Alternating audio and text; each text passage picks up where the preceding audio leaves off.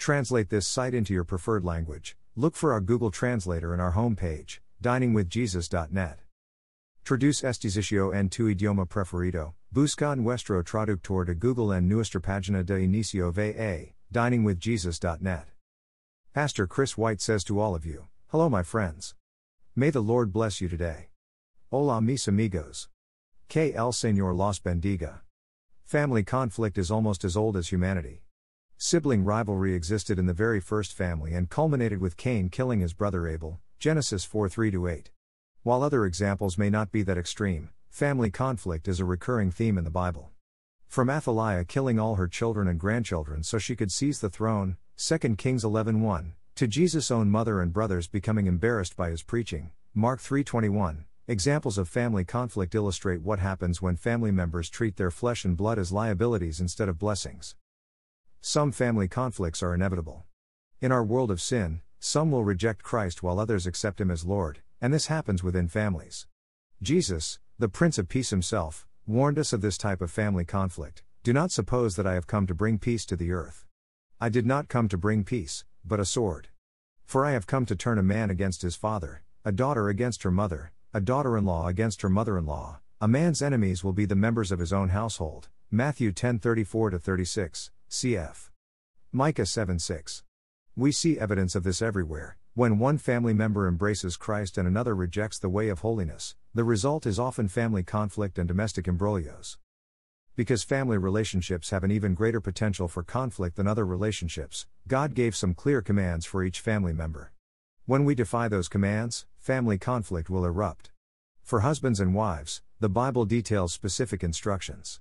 Husbands are to love their wives as they love their own bodies, Ephesians five twenty-five to twenty-nine. Wives are to respect the leadership position of their husbands, Ephesians five twenty-two to twenty-four.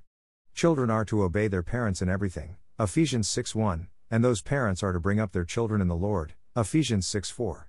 Grandparents are to delight in grandchildren and share their wisdom with them, Proverbs seventeen six. There is to be no sexual contact of any kind between immediate family members, Leviticus eighteen six to eighteen. First Timothy five two. When families align their home and practices with Scripture, the occasions of family conflict diminish. God compares His church to a family, so the rules to the church on interpersonal relationships also apply to individual families. Every child of God is to respond to other Christians as brothers and sisters, Romans twelve ten, First Peter three eight. The church is to avoid discord, jealousy, fits of rage, selfish ambition, slander, gossip, arrogance and disorder, Second Corinthians twelve twenty, and so should families. James four eleven says, brothers, do not slander one another. A rule of thumb is that if we would not treat a highly respected friend a certain way, then don't treat family members that way.